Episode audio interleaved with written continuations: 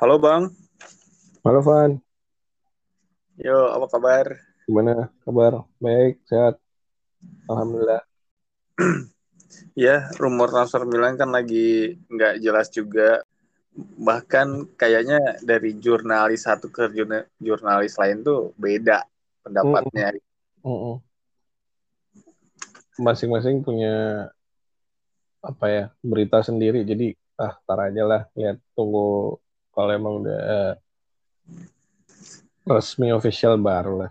Sekarang sih Ya. masih seliweran, masih banyak yang nggak bisa, yang ya belum tentu benar gitu kebenarannya. Jadi santai aja lah. Tapi gimana perasaan lu ngelihat Wah. eh, fans sebelah yang katanya ini kita udah deal dua orang nih, Onana dan Ah, Miki kan. Terus ah, eh, ada juga negosiasi dengan Lukaku dan Dybala katanya ya walaupun belum resmi juga tapi AC Milan satu pun belum ada yang resmi katanya gitu gimana lu ngeresponnya ya ketawain aja sih. Emang udah pasti Scudetto kalau udah udah dapat pemain duluan. udah ngejamin Scudetto. Nggak apa-apa, biarin aja. Eh, mereka halu dengan kehaluannya. karena kan banyak juga yang bilang kalau kemarin Milan bisa Scudetto karena blundernya Radu dan Maldini juga eh, baru aja gitu eh, ngerespon katanya kekalahan Inter dari Bologna ya salah mereka sendiri karena eh, di sepanjang musim kemarin nggak ada pertandingan yang mudah kata Maldini gitu. Kalau misalkan emang mereka ngerasa menang sebelum bertanding lalu kalah, ya pantas aja gitu kayak terkejut. Ya itu apa ya? Sah-sah aja sih kalau mereka nganggap itu eh, kita Scudetto, Scudetto gara-gara Radu. Ya benar kata Maldini, gue setuju gitu. Kalau mereka udah merasa menang, terus akhirnya ini ya kalah ya salah mereka sendiri gitu loh. Kenapa mereka terlalu pede gitu kan. Maksudnya, ya kita Scudetto memang banyak faktor gitu. Memang salah satunya mungkin Radu gitu. Dan itu buat Inter kan juga kesempatan. Satu pertandingan loh yang selalu dibanggakan, yang selalu ditunggu-tunggu sama mereka kan. Wah nih tinggal satu pertandingan kita sikat nih. Ternyata hasilnya beda.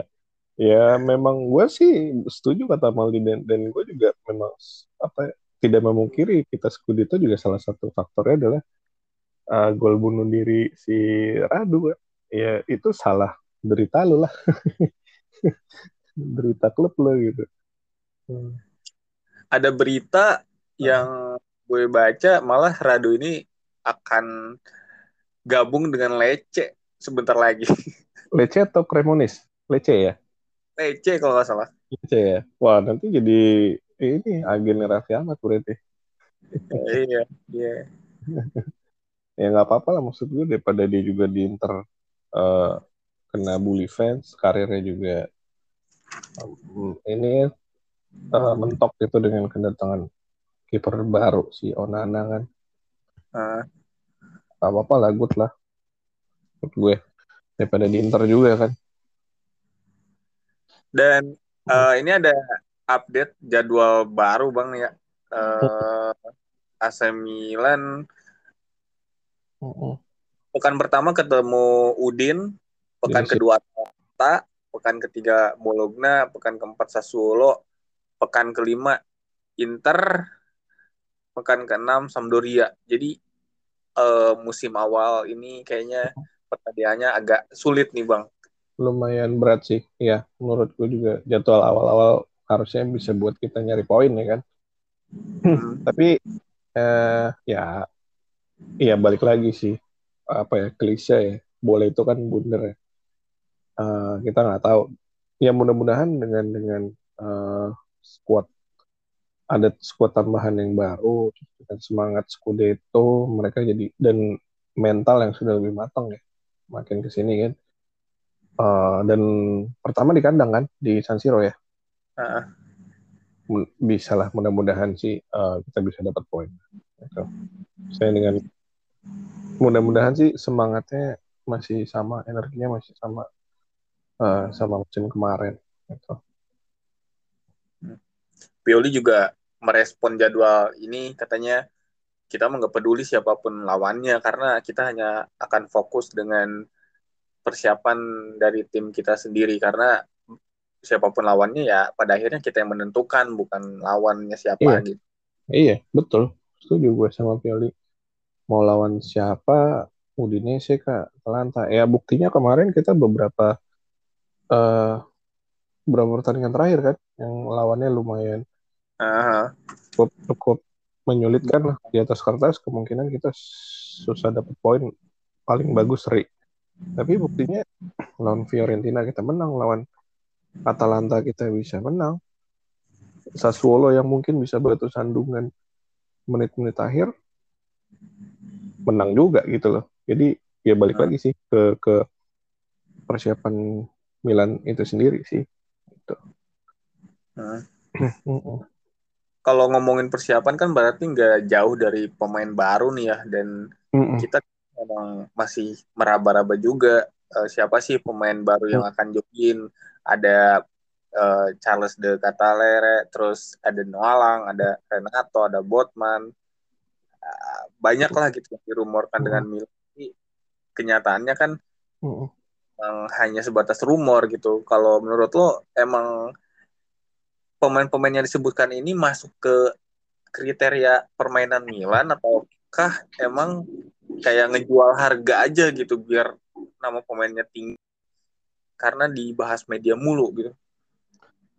Iya sekarang uh, satu industri sepak bola udah udah udah berubah ya apalagi setelah banyak investor-investor kayak di PSG, uh, eh, City jadi sekarang klub-klub kecil pun mungkin klub entah berantah yang mungkin memang punya satu pemain satu dua pemain yang uh, bisa dikatakan pricing star ya.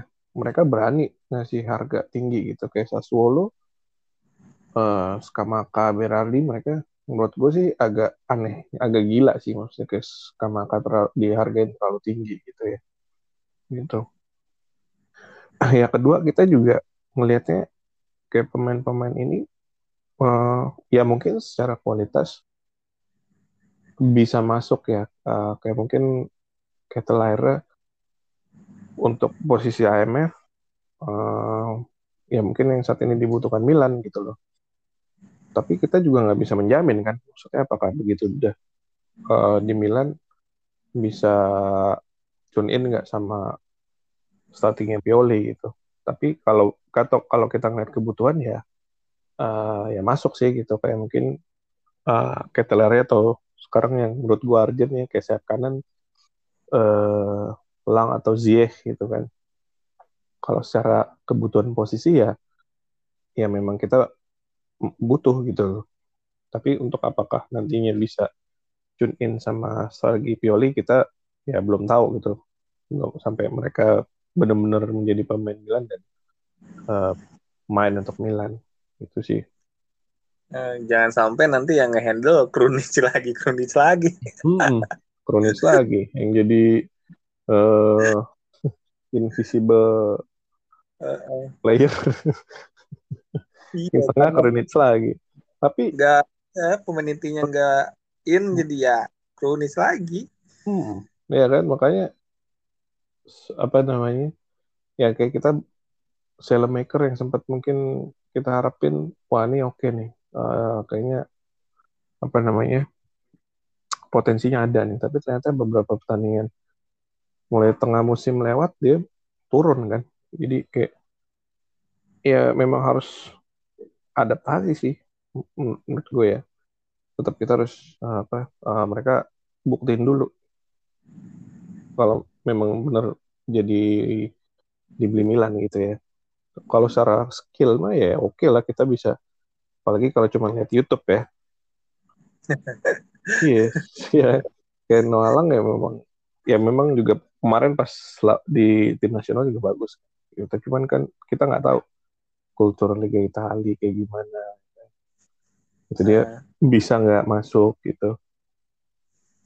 Nah, tapi ya apa pun mudah-mudahan sih pem semua pemain yang nanti memang dibeli Milan bisa uh, tune in lah gitu. Kayak hmm. gue ngarepin sih ya kayak Giroud, Giroud ya. Dia bisa uh, apa uh, adaptasinya smooth gitu bagus di Itali. Kan pemain-pemain yang dirumorkan dengan Milan itu kayak eh, CDK, terus Noala, Renato kan harganya memang puluhan juta juga ya di atas 20 semua rata-rata. Sedangkan berita terakhir yang disebut oleh Daniel Longo kan uh, budget transfer Milan hanya 50 juta gitu bang. itu gimana tanggapan lu? Ya satu sisi gue ya kita belum kita nggak tahu ya. Uh, ini bursa transfer baru baru satu Juli kan ya dimulai ya. Satu Juli mulainya. Uh, kita juga ya untuk sekarang sih gue juga masih 50-50 sih apakah ya benar apakah ini cuma gorengan media atau pengen strategi memang uh, kita tahu Maldini kan dia nggak mungkin nggak suka diekspos ya untuk masalah transfer kan ya gitu karena ya beberapa kali Milan juga kalau misalnya ngincer-ngincer over expose di media taunya ketikung gitu. kayak Maldini ini kerjanya memang senyap gitu loh iya jadi ya kita tunggu aja sih kalaupun memang budgetnya terbatas ya menurut gua apa ini mungkin ini kan masih Elliot yang megang kan sampai dengan September kan ya kalau salah. September. Mm -mm. Artinya masih dalam plan Elliot gitu yang kita tahu. Mereka juga ini kan target jangka panjang ya yang bukan setahun dua tahun gitu mungkin untuk dua tiga tahun ke depan gitu ya untuk masih memperbaiki uh, benar sampai benar-benar stabil uh, secara cash flow ya si Milan. Itu ya menurut gue sih Maldini akan sangat-sangat nyari pemain yang benar-benar dibutuhin gitu. Dan musim depan kan kita juga ada ke tengah kedatangan Obega ya sama Adli kan gitu. Jadi artinya kalau memang pun Renato Sanchez nggak dapet ya mungkin alternatifnya bisa pemain yang jauh lebih murah atau apa pun. Tapi yang menurut gue urgent adalah sih posisi di winger kanan sama ya IMF itu sih tuh kalau back menurut gue masih masih relatif aman ya kalau lu Tomori ya. Dan ada backup JR ya.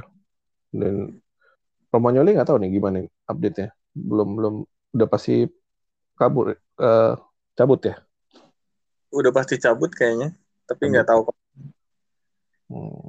Ya sih kalau menurut gue paling ya nanti akan nyari back yang murah sih. Kalau untuk back tengah sih menurut gue udah cukup oke okay ya. Gitu. Ngeliat pasar sekarang sih harganya juga banyak yang nggak masuk akal gitu. Sementara Milan juga masih plannya berjalan untuk untuk ngimbangin keuangan kan. Jadi ya kita tunggu aja lah. Gitu.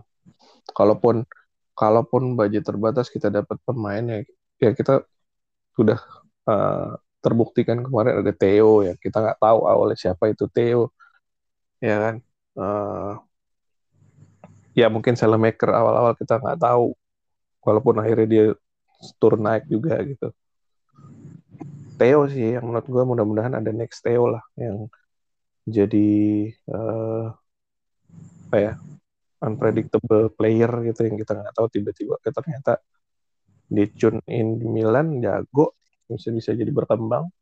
Atau siapa tahu gitu kan dengan harga yang murah. Ya kita percaya aja sama siapa? Pak Moncada lah. Sama Mas Sarah Maldini. Selama mereka masih uh, di Milan sih gue masih ya aman lah gitu. Tapi perpanjangan kontrak ketiga orang ini belum jelas juga nih bang gimana bang Nah itu dia. Makanya yang gue bilang sebenarnya yang penting mereka perpanjang dulu deh. Kalau mereka udah kelar urusannya transfer uh, lebih aman ya kan. Itu. Ya mudah-mudahan sih lancar ya perpanjangan kontraknya segala macam ya. Dan kadang kita juga berapa apa beberapa sumber nyebutin juga gue nggak tahu itu benar apa enggak ya karena kan Maldini apa si Elliot agak kurang suka ada Maldini statement mengenai budget transfer yang hmm. sedikit hmm. gitu. Tapi tapi kan kita nggak tahu ya namanya media ya. Uh, apakah benar Maldini ngeluarin statement itu? Yes, kalau se pengetahuan gue sih kayaknya Maldini kan yang operasinya senyap ya kayaknya nggak mungkin sih gitu. Dia nggak mau, yeah. dia nggak mau, dia nggak mau gembar-gembor. Iya, katanya kan Maldini mengeluh soal budget transfer yang terlalu minim, sedangkan targetnya itu tinggi. Kalau misalkan musim ini harus uh, memperpanjang kontrak, dia ingin budget transfer yang disesuaikan dengan target, kata dia gitu. Ya, ya. ya menurut gua akan akan ya akan ada negosiasi sih sama sama Maldini dan ya nggak mungkin juga uh, budgetnya mepet banget sih kayaknya nggak mungkin. Itu mungkin uh, ya kita juga ngeliat kebutuhan banget kan. Pioli seperti apa butuhnya. Udah pasti kan posisi IMF sama winger ya. Ya mudah-mudahan aja sih.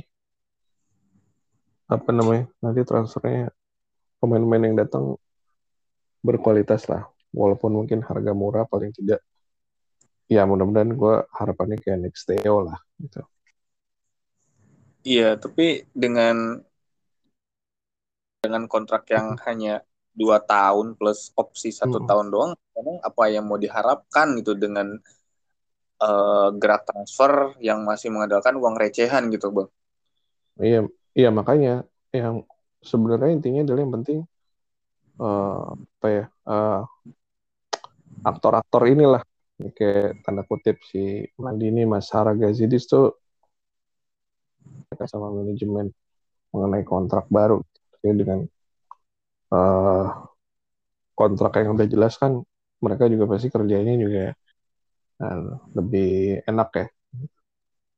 Yang penting sih itu dulu sih. Kalau untuk transfer main itu tadi uh, kita tunggu sampai dibuka.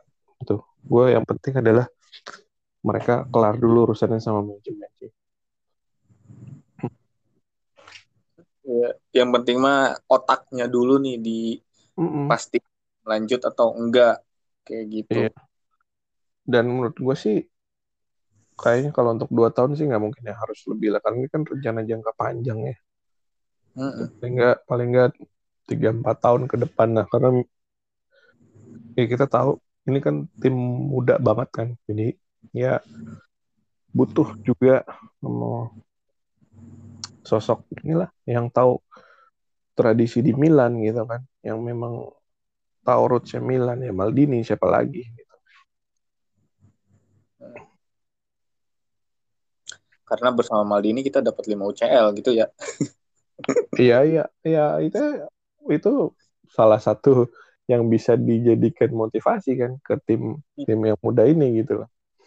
Artinya apa ya bisa bisa bisa ngelihat paling nggak ada rasa segen gitu kan. Oh gue pengen kayak Maldini nih gitu kan. Dan ya kita tahu Maldini kalau udah maksudnya dengan komunikasinya gaya komunikasi dia kan keluar ya karismanya pas segala macam dan terbukti di manajemen walaupun gue jujur awalnya kayak kurang ini Maldini bisa nggak ya masuk jajaran manajemen gitu? Karena kan beda antara di tim uh, sebagai pemain dan sebagai jajaran uh, manajemen gitu. Tapi tapi ke sini membuktikan dia bisa membuktikan uh, berhasil gitu.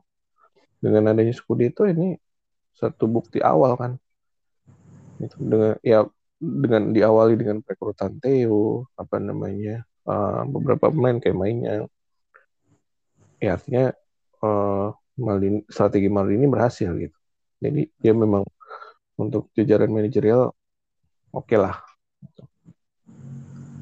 dan selain Maldini juga di angkatan dia emang kayaknya pada bagus ya karirnya terakhir kan ya Gattuso jadi pelatih gitu Nesta juga jadi pelatih Izagi lalu eh, Bonera juga ada di tim kan eh, staff pelatihan Dida gitu dan yang terakhir kan Thomason jadi pelatih Blackburn, Rovers. Ya. Oh. Iya, kalau bilang kan ya mereka-mereka junior Maldini ya kan gitu. Hmm. Ya mungkin sedikit banyak banyak pengaruh atau leadership yang mereka dapat waktu main sama Maldini gitu.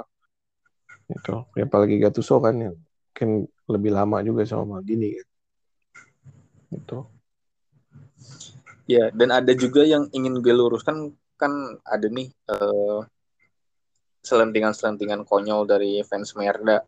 Ini gimana mau bangun stadion katanya uh, transfer aja masih sepi-sepi aja katanya gitu.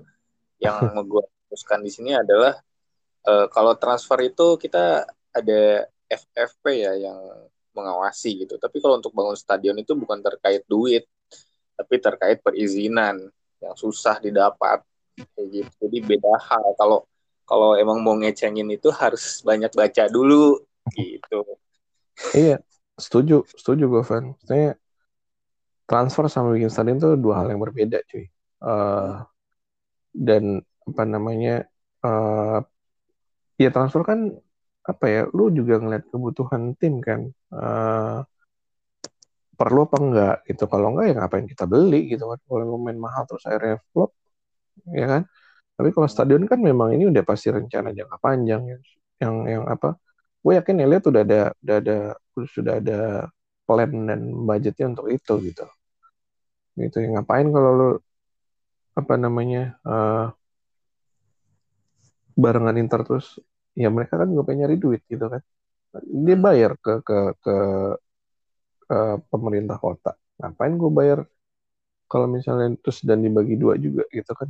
Apa gue nggak dapat keuntungan. Misal gue mending punya uh, stadion sendiri. Gue bisa dari tiket dari disewain apa segala macam. Gue kan udah ada. Dan itu satu dua hal yang berbeda. Nggak bisa di di di di compare sama kalau lo transfer lo kayak gini gimana lo bangun stadion? Bisa. Kayak nyambung. Kayak nyambung lah. Lu lihat aja juga Arsenal transfernya juga nggak nggak terlalu heboh kan? Dari Highbury dia membangun ke pindah ke Emirates. Nggak nggak bukan yang jor-joran dia. Malah sempat Wenger sempat dikritik gitu. Lu nggak ada pembelian sama sekali. Tapi di sisi lain manajemen mereka bikin stadion tuh. Dan gak ada hubungannya sama transfer. gitu beda itu. Setuju gue itu hal yang berbeda sih hmm. tuh ya ya cuman emang ya emang ya namanya fans Merle ya emang emang nggak suka aja gitu sama Milan. Kalau Milan let's say misalnya punya stadion atau misalnya kita uh, dapat pemain yang jauh lebih bagus gitu. Taunya nggak tahu tahu tiba-tiba dibala ke Milan. ya kan? Kita nggak tahu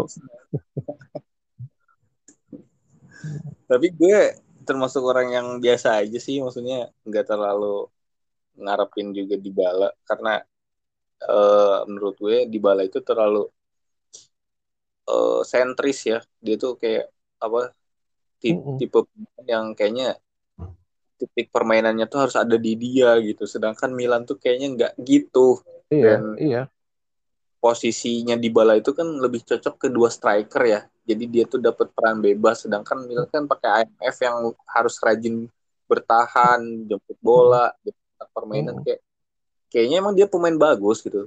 Gua gua akui tapi nggak cocok untuk Pioli-nya Milan karena dia terlalu uh, uh, absurd juga kalau mengubah cara bermain hanya demi satu pemain gitu. Iya, dia lebih yang nggak tahu ya mungkin kayak kalau zaman dulu gue ngeliatnya kayak dia kayak Del Piero gitu loh. Jadi hmm. uh, ya kayak mungkin sekarang Messi gitu. Messi lagi di Barcelona gitu. Kayak, bola, aja gitu dia. Uh, bola mungkin harus ke dia dulu, nanti baru dia yang distribusi ke mana nih, ke mana nih, permainan di dia gitu. Jadi nggak nggak nggak nggak tim yang gerak semua. Gitu. Gue juga nggak terlalu ini sih maksudnya biasa aja kalau memang datang ya syukur kalau enggak ya nggak apa-apa juga gue nggak terlalu mengharapkan sih. Hmm. gitu. Mm -mm. kalau kalau gue gitu sih menyikapi rumor kayak rumor ini kayaknya emang cocok gak sih sama gaya main Milan? Kalau kalau fans Merda kan kayak wah ada bintang nih bagus. Wah ayo ayo ayo gitu. Tan tanpa dia tuh mikir timnya tuh butuh gak sih si pemain ini tuh gitu. Kan udah beda cara pandang gitu. Iya iya. Gue kalau gue cenderung yang siapa pun yang datang kalau lo bisa tune in ya kayak let's say Tonali Theo gitu. Oh gue lebih seneng kayak gitu daripada lo beli bintang banyak. Ini udah kejadian kan Milan pernah kayak kayak gini gitu beli bintang jor-joran tapi tapi nggak nggak ada hasil gitu. Ya lu tahun 2005 lu coba skuadnya kayak apa kerennya? Hmm. ya kan? Nggak ada hasil. Oh. ya ya walaupun lebih ke akhirnya kayak di UCL kita emang nggak hoki ya tapi di liga pun juga peringkat berapa? Kok tiga ya hmm, pokoknya nggak mm -mm. Ya, kan? itu kan mm -mm. tahun 96 bintang kayak apa coba itu si skuadnya Milan peringkat 12 cuy 11 akhir musim iya Malah, Roberto, Roberto Baggio ada di situ. Jadi bukan patokan pemain bukan bintang juara, enggak kayak iya, gitu. Bukan, bukan patokan. Menurut gue ya selama lu pembelian lu efektif itu yang yang bagus buat tim. Dan gue lebih suka yang kayak gitu sih. Daripada lu beli bintang tapi taunya nggak gagal kayak nggak kepake terus lu jual murah itu kayak rugi aja gitu kan. Kalau dengan uh, Danielnya mereka tuh sekarang kayak nggak menyadari juga kalau timnya tuh emang lagi kesusahan duit harus menjual pemain bintangnya demi mendatangkan pemain. Dan apa yang kita lihat tuh sekarang Inter tuh ya ngikutin cara Maldini juga minjem sana sini nyari gratisan. Padahal sebelumnya kita di ejek karena Maldini pinjam sana sini juga gitu kak. Ya, iya. karena makanya mereka kan nggak ngeliat itu tapi kalau giliran uh, ada yang bahas Inter minjam ini ini ini ini. Oh itu kan strateginya Marota kejeniusan Marota palelu sama aja tuh minjam emang lu nggak ada duit gitu loh. Buat bukan nggak ada duit. Lu efisiensi judulnya cuy. Gaji gaji lu mau bayar pakai apa? Tuh, emang lu operasional klub nggak nggak nggak pakai duit gitu kan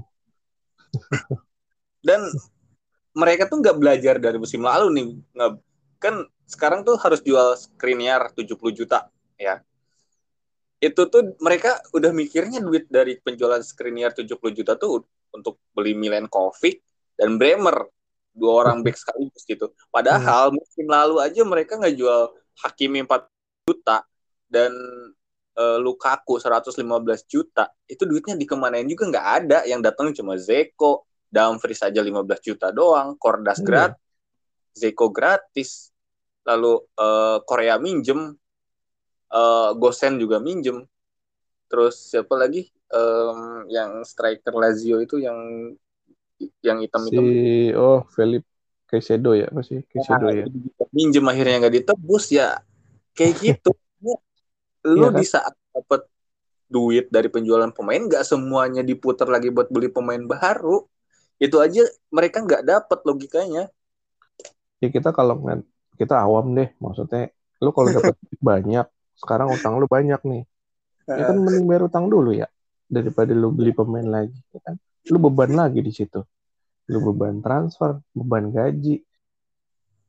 Fans semuanya pemain bintang kan fans mereka kan dengan bangganya kalau lah lu kalau menjadi manajemen gue juga kalau jadi manajemen nggak bakal gue dapat 115 juta ini gue buat bayar utang dulu.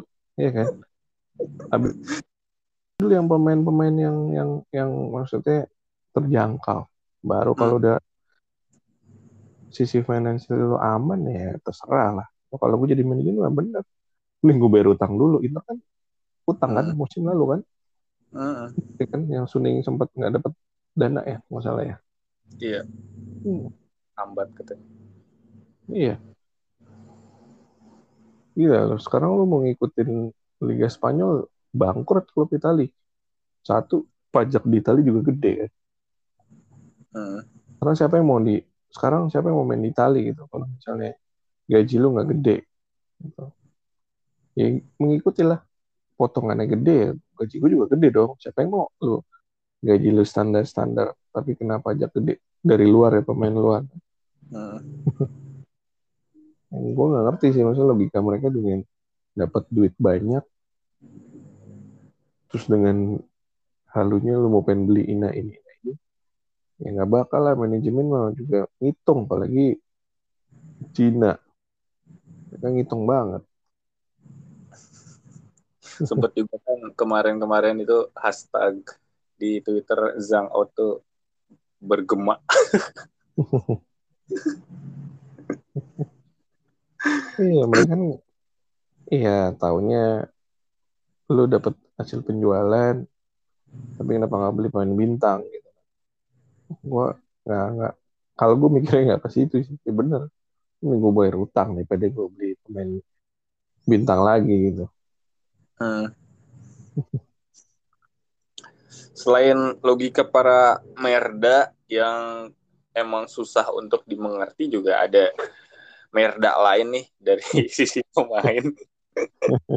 Yang bilang katanya um, Ibrahimovic itu 40 tahun tapi sikapnya kayak bocah baru 18 tahun. Uh, suka caper. Dia tuh seakan pemain paling penting yang membawa Milan Scudetto padahal dia main aja jarang katanya gitu. Lo setuju gak bang? Ya gue kalau yang ngomong Ibrahim eh apa yang ngomong si Calhanoglu mah. Gue sih ketawa sebenarnya. Dan mungkin Ibrahimovic juga kayak cuma ketawa aja. Dari tro dari trofi aja lu diketawain sama Ibra gitu. Walaupun dia belum dapet UCL ya. Belum ya. Dari dari dari karirnya juga bicara gengsi klub ya jauh lah si Ibra cuy. Dan maksudnya lu kayak cari perhatian ya memang Ibra begitu emang watak kayak gitu karakter gitu sekarang kalau cari perhatian emang dia nggak cari perhatian tuh. Waktu dia habis terakhir match uh, match terakhir deh yang lawan siapa? Atalanta ya? Yang Milan. Kan perpanjang kontrak kan nggak jelas kan? Dia yang story update story uh, apa namanya uh, back to Casa Milan apa segala macam. Hmm, iya. kayak ngasih per kayak menarik perhatian. Ini terus yang sebelumnya yang yang apa sih yang dia bete sama Ibrahimovic dimarahin terus dia ya, bikin story ya, apa? kayak kayak, kayak gitu gitu kan dia nyari perhatian sebenarnya. Dan gue satu nggak setuju yang dia bilang uh, nyinggung Milanisti. Gue di Inter beda perlakuan sama fans. Di Inter selalu apa neriakin nama gue di Milan enggak. Men dia berapa tahun sih di San Siro cuy? Lo setiap dia ngegolin pasti kan akan kayak gue yakin Kurvasut atau fans fans itu punya can buat pemain dan setiap golin pasti kan setiap pemain akan disebut kayak oh, ada ininya di di Sansi uh, di stadion kan apa oratornya apa sih? Kalau misalnya yang dia akan nyebutin nama pencetak golnya untuk home kan pemain home. Dan setiap training kayak apa menjelang pre-match ya gue bu, bukannya di sini gue dengar sendiri setiap pemain tuh disebutin gitu satu-satu nomor misalnya keluar disebutin mereka punya chance sendiri. Nah, emang dia agak-agak ini aja gue nggak ngerti sih. Mentalnya sih emang nggak nggak ini. Dia merasa merasa paling nomor 10 yang dia udah kayak merasa Ronaldinho. Udah biasa Iya, dia bilang Ibra jarang buat main, tapi jumlah gol Ibra 8 gol dan Hakan Jahanoglu 7 gol.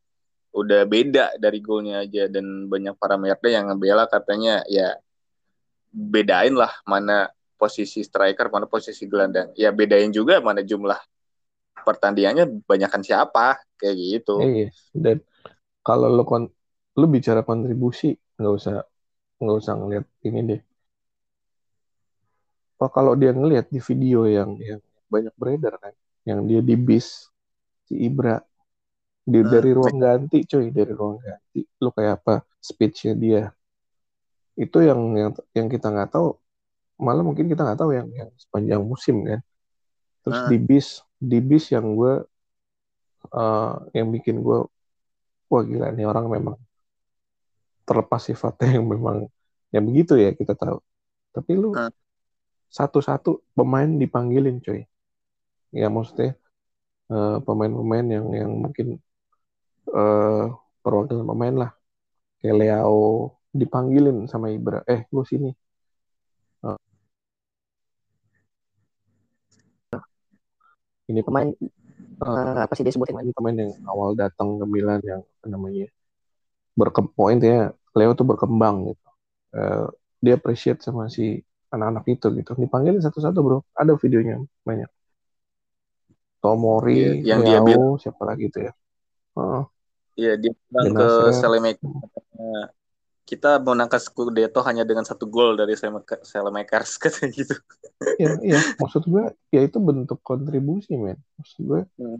lo nggak mungkin dia nggak bisa main, tapi dia ada, gue kalau nggak nggak itu dengan cedera dia masih bela-belain datang ke stadion duduk di pinggir lapangan. Kalau Hakan mana? Coba lu lihat. Apa kayak gini gitu di Milan nggak ada. Yang ada cuma ngambekan doang kan. iya, tukang ngambek. Dikencengin sedikit, kena mental, baper, bikin status. Norak, gue yang kayak AB gitu siapa yang kayak anak kecil tuh? Kebatik menurut gue. Jadi ya fans ya nggak apa-apa sih itu sah-sah aja fans merek belain tapi kalau lo mau objektif ya lo banyak baca lo lihat video-video YouTube aja gitu nggak usah jauh-jauh Hmm. Dulu juga padahal dari awal musim dia yang caper kan uh, waktu pindah ke Inter dia megang. Hmm. Selalu nyenggol-nyenggol duluan kan? Iya ngerubah chat kota Milan. Hmm. Terus ketika mau derby dia pakai foto yang uh, dua sisi yang waktu dia pakai jersey Milannya dia lagi jatuh terus yang pakai jersey internya dia lagi selebrasi. Hmm. terus pas dia menang Copa 3-0 di situ ada foto dia yang uh, ngeliatin banget dia tuh menang 3-0 gitu. Kayak dia yang caper lalu dibalas sama Ibra dan teman-temannya hmm. terus dia ngerasa nggak terima. Lalu emang pemain Inter lain juga kayaknya gak, gak pada peduli juga ya. Iya dan maksudnya kayak ini nggak peduli memang sih gue juga nanti gitu. Ini Dan, Ibra Ibra banyak yang belain bro. Si Hakan eh si Hakan si Theo gitu kan si Ibrahim si Sele. Ib Hakan digitu-gituin sama pemain Milan. Pemain Inter lain yang belain. Ya makanya maksud gue kalau nggak ada kontribusi di mana nggak ada kontribusinya gitu? Di lapangan dan di luar lapangan. Eh, buktinya dia cukup produktif dengan menit bermain sedikit ya yang lu nggak bisa bohong main 40 tahun lu bisa apa? Coba ntar akan kita lihat bisa nggak dia sampai umur let's say 40 dia masih bisa seperti itu. Iya kan? Dengan oh. desire-nya maksudnya kayak lu kayak apa semangatnya dan leadershipnya lu lihat. Maksud gua ya itu kontribusi buat Scudetto salah satunya faktor-faktor faktor-faktor yang bisa bikin Milan Scudetto gitu loh. Digembleng kayak apa anak muda itu kan. Tapi mereka mentalnya jauh lebih kuat daripada Hakan kan. Hmm. Iya. Ya gue gak mau mungkiri dia memang skillnya bagus. Dia punya teknik bagus. Tapi menurut gue mentalitinya uh, nol sih menurut gue. gitu. Dia Jadi juga kan uh, Iya. Dia bilang kan katanya dulu itu Ibra waktu gue di Milan suka ngajakin makan malam, terus ngajakin gue motoran bareng. Tapi hmm. kok sekarang kayak gitu kan seharusnya kalau dia dewasa dia nggak harus seperti itu. Uh, Hakan juga bilang katanya Ibra bahkan menulis tentang saya di bukunya yang baru karena jika dia tidak menulis tentang saya, sepertinya bukunya akan kosong. Pede banget. Emang berapa halaman sih dia nulisnya buat ini? Paling cuman ya memang emang harus disebut aja gitu. Ada peristiwa harus disebut ada si Hakan di situ kan. Nggak lebih paling nggak lebih dari satu halaman. Men. Maksud gue ini orang kayak macam apa ya? Kayak megalomaniak deh ini orang maksudnya apa halunya tuh ini banget gitu loh. Ya lu nah. nyenggol duluan dari awal kan nyenggol Milan. Gitu ya, ya kalau disenggol ya gak usah marah gitu dan harusnya Inter harusnya Inter waspada sih model pemain kayak gitu. Wawancara nah, gue gak tahu sih bener apa enggak kan dia awalnya uh, ini kan ikut nyalain Inzaghi juga. Uh, uh, iya bener itu. Dia bilang waktu ya kan? Waktu kalah derby 2-1 itu karena Inzaghi terlalu cepat mengeluarkan saya di menit ke-75 bersama Perisic. dan setelah pertandingan saya bilang kepada Inzaghi kalau ini juga kesalahan dia. Iya. Tapi buru-buru diklarifikasi kan? Kayak ya, lu lu jelas gitu loh lu wawancara di situ nggak mungkin Inter kalau nggak mau jatuhin denda kalau terbukti jelas banget gitu loh Iya kan maksud gue iya. attitude-nya nggak ada gitu lu, lu, lu apa lu pelatih ya lu harus nurut sama pelatih lu pemain gitu loh kayak menurut gue pemain-pemain gini yang rusak rusak ini sih ruang ganti sih uh -uh. dan akan jadi provokator pemain yang lain gitu. di wawancara klarifikasinya kan malah bilang Iza gitu yang menginginkan saya, meyakinkan saya untuk pindah. Kami dapat dua trofi karena dia. kayak kayak oh, 180 derajat anjir. ya karena panik mungkin dia mau didenda Inter ya kan. Biasanya kalau udah kayak gini ini klub udah nggak lama lah mungkin dijual kali. iya karena kan maksud gue udah kayak lu udah intervensi pelatih, lu jelek-jelekin pelatih ya kan ngerasa lu lebih baik dari temen yang lain kan kalau kayak gitu ketika dia ngerasa diganti iya itu. malah iya kan dia lebih iya. merasa lebih penting dari yang lain kan? Iya iya. Nggak ada tuh apa ya uh, ya lu pemain se seenak-enaknya sebete-bete lu diganti ya lu permainan lu harus ikutin pelatih dong gitu loh ya. Lu udah pindah lu baru ngomel-ngomel gitu. Hmm. itu soal cara lain tapi kan lu masih di masih di klub ini gitu kan. Ya lu harus ngikutin aturan main pelatih.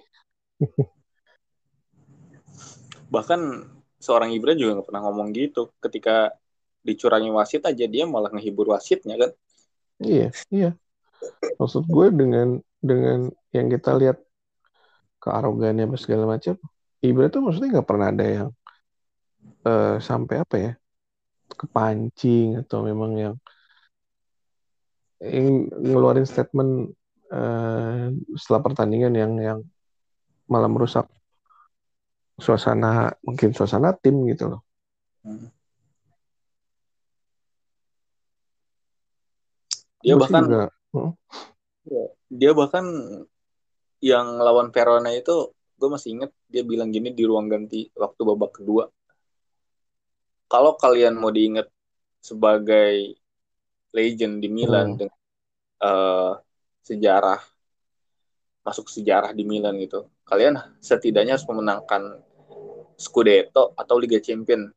Kita masih memiliki beberapa pertandingan sisa. Untuk itu mari kita perjuangkan. Dari situ kan babak kedua langsung kita iya. menang kan satu. Iya, artinya kan dia motivasi yang bagus bukan yang menjatuhkan. Ah lu main lu jelek lu mainnya gini, ya kan?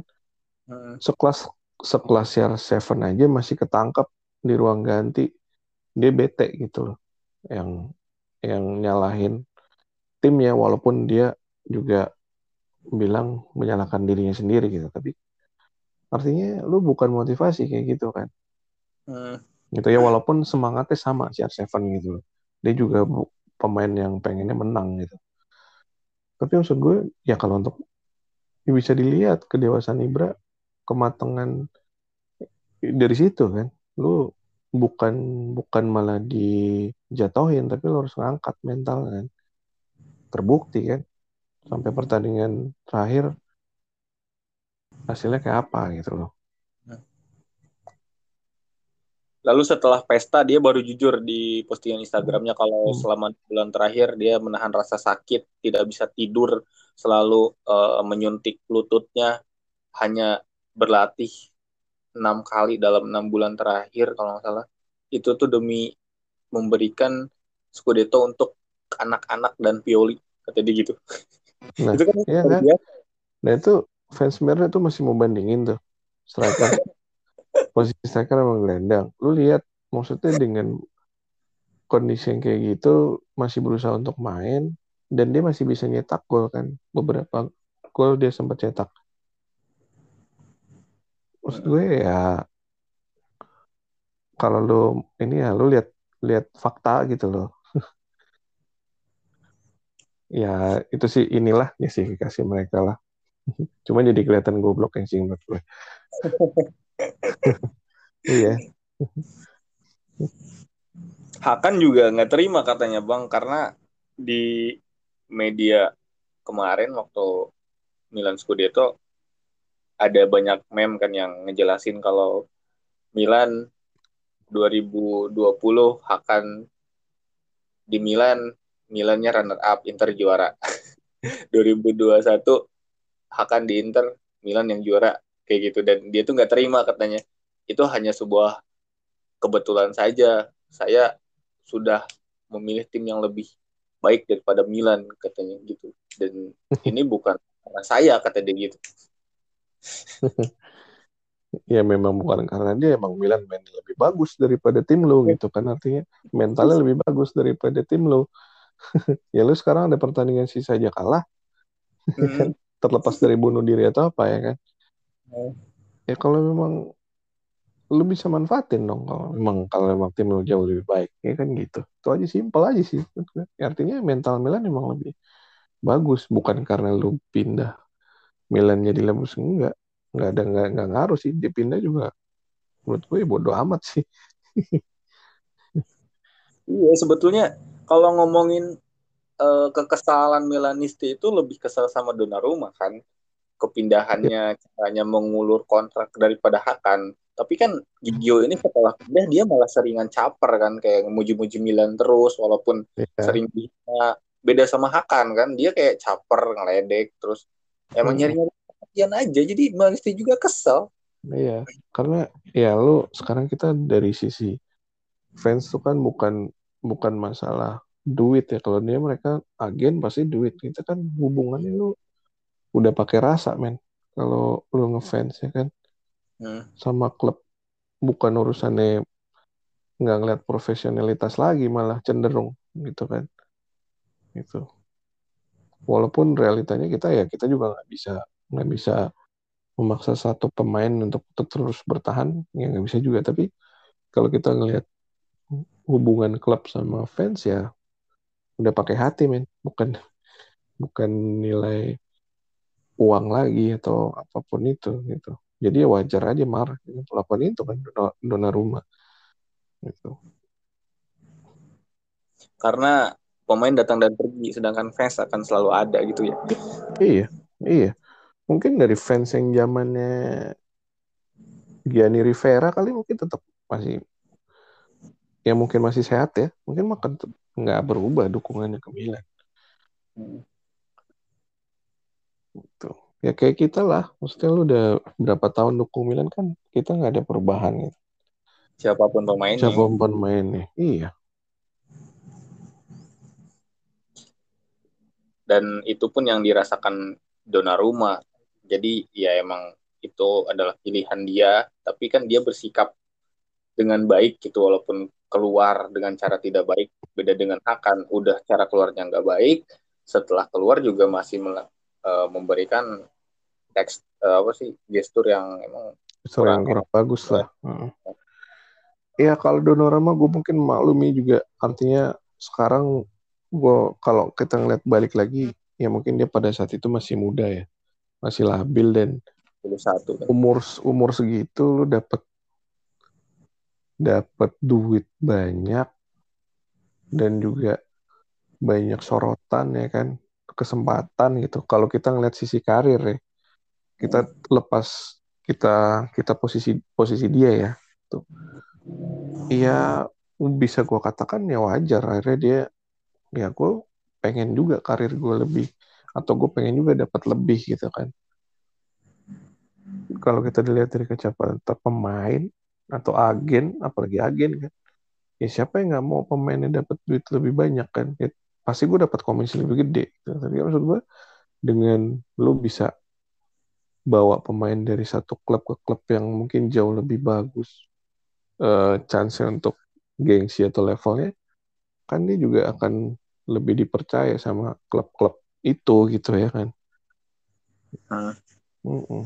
cuman ya ya kalau untuk masalah urusan hati ya beda kita ngeliat fans pasti ya ya udah gitu lu nggak usah ikut nggak usah ikut campur lagi urusan klub lama lo gitu iya kan. Lu udah pergi dengan cara nggak enak ya udah nggak usah caper-caper gitu kan Hmm. tuh ya kalau kita kan akhirnya kalau untuk sisi fans ya pakai hati men. Bukan bukan bukan ngeliatnya angka lagi atau statistik kan. Hmm. Ya untuk em, fans Inter ya mungkin Anda bisa membela Hakan karena saat ini dia ada di klub Anda, tapi ngelihat dari historinya dia selalu membuat masalah di setiap tim yang dia bela gitu. Tinggal tunggu waktu aja sebetulnya. Ya, kita lihat posisinya berbalik pada saat mungkin dia eh, pindah ke Juve nanti kita nggak tahu ya Ya, kalau Juve Iya. mau, Bang. kenapa kenapa Iya, kalau Juve mau paling ke Cagliari. ya eh, iya ya nggak tahu ya apa pun itu kan atau mungkin ke ke ke mana ke Roma atau ke Atalanta KW-nya kan. Kita lihat posisinya para fans Inter gimana. Misalnya dia bikin statement yang nggak asik gitu. Hmm. Oke deh Bang, untuk oke. eh, pembahasan hari ini yang tadinya Hmm. kita rencanain hanya sebentar doang, nyatanya sampai satu jam. siap siap Terakhir seru ada seru ada eh, pesan-pesan nggak buat barat teman-teman Milanisti ini yang kayak kayaknya mulai bosan juga nih eh, Hmm.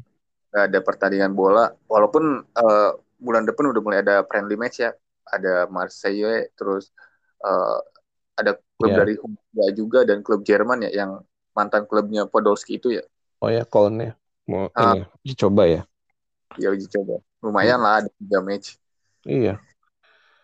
Ya apa ya sabar-sabar dulu lah. Nanti sampai kita September terus juga untuk transfer. Nggak usah terlalu dipusingin. Itu kita nikmatin aja rumornya. Kalau memang nggak keturutan ya sudah. Atau juga pengalaman kemarin kan banyak transfer-transfer yang kita eh, harapkan tapi nggak dapat cuman hikmahnya kita dapat Scudetto kan. Jadi ya kita percayakan aja sama manajemen gitu. Dan ini kita balik lagi kita udah tahu ini program jangka panjang jadi eh ya bertahap kita nggak bisa ini karena ya emang balik lagi untuk menstabilkan keuangan dulu kan. Emang plan si Elliot ini jadi ya kita nikmatin aja lah prosesnya gitu nggak usah terlalu dipikirin. Kita nanti dapat siapa dapat siapa. Ya yang penting momen yang memang datang ke Milan bisa uh, cocok sama Milan permainan Milan masuk skema Pioli dan efektif. Hasilnya ya kayak contoh Tonali dan Theo apa oh, kemarin kan? Tonali khususnya ini yang, yang begitu datang dia uh, bagus banget adaptasinya gitu itu aja sih menurut gue santai aja lah nggak usah dibawa pusing Iya betul. Kalau untuk rumor itu sekedar baca, tahu, udah lupakan gitu. Gak usah di terlalu bawa perasaan, apalagi dengerin omongan Merda yang memang mm. kadang banget sih. Iya. Dengan gampang karena logikanya kita bisa patahin kok. karena mereka kan itu-itu aja narasinya paling. Kalau nggak pinjam, budget transfer itu doang. Terus yang 300 juta, padahal 300 juta kan tawaran dari Investcorp ya. tawaran Investcorp dan yang ngeluarin berita itu Gazeta. Dan Gazeta. Iya, lu kayak Gazeta kan kayak koran ya lampu merah lah. Ya gitu-gitu lah. Beturahnya Italia. Iya, nggak usah dipercaya, nggak usah diambil hati kalau orang ngomong fans lain ngomong gitu. ya oke deh, Bang Ari. Oke, siap Van. Uh, kalau menangin bang apa pun itu tetap teriak Forza Milan. Forza Milan.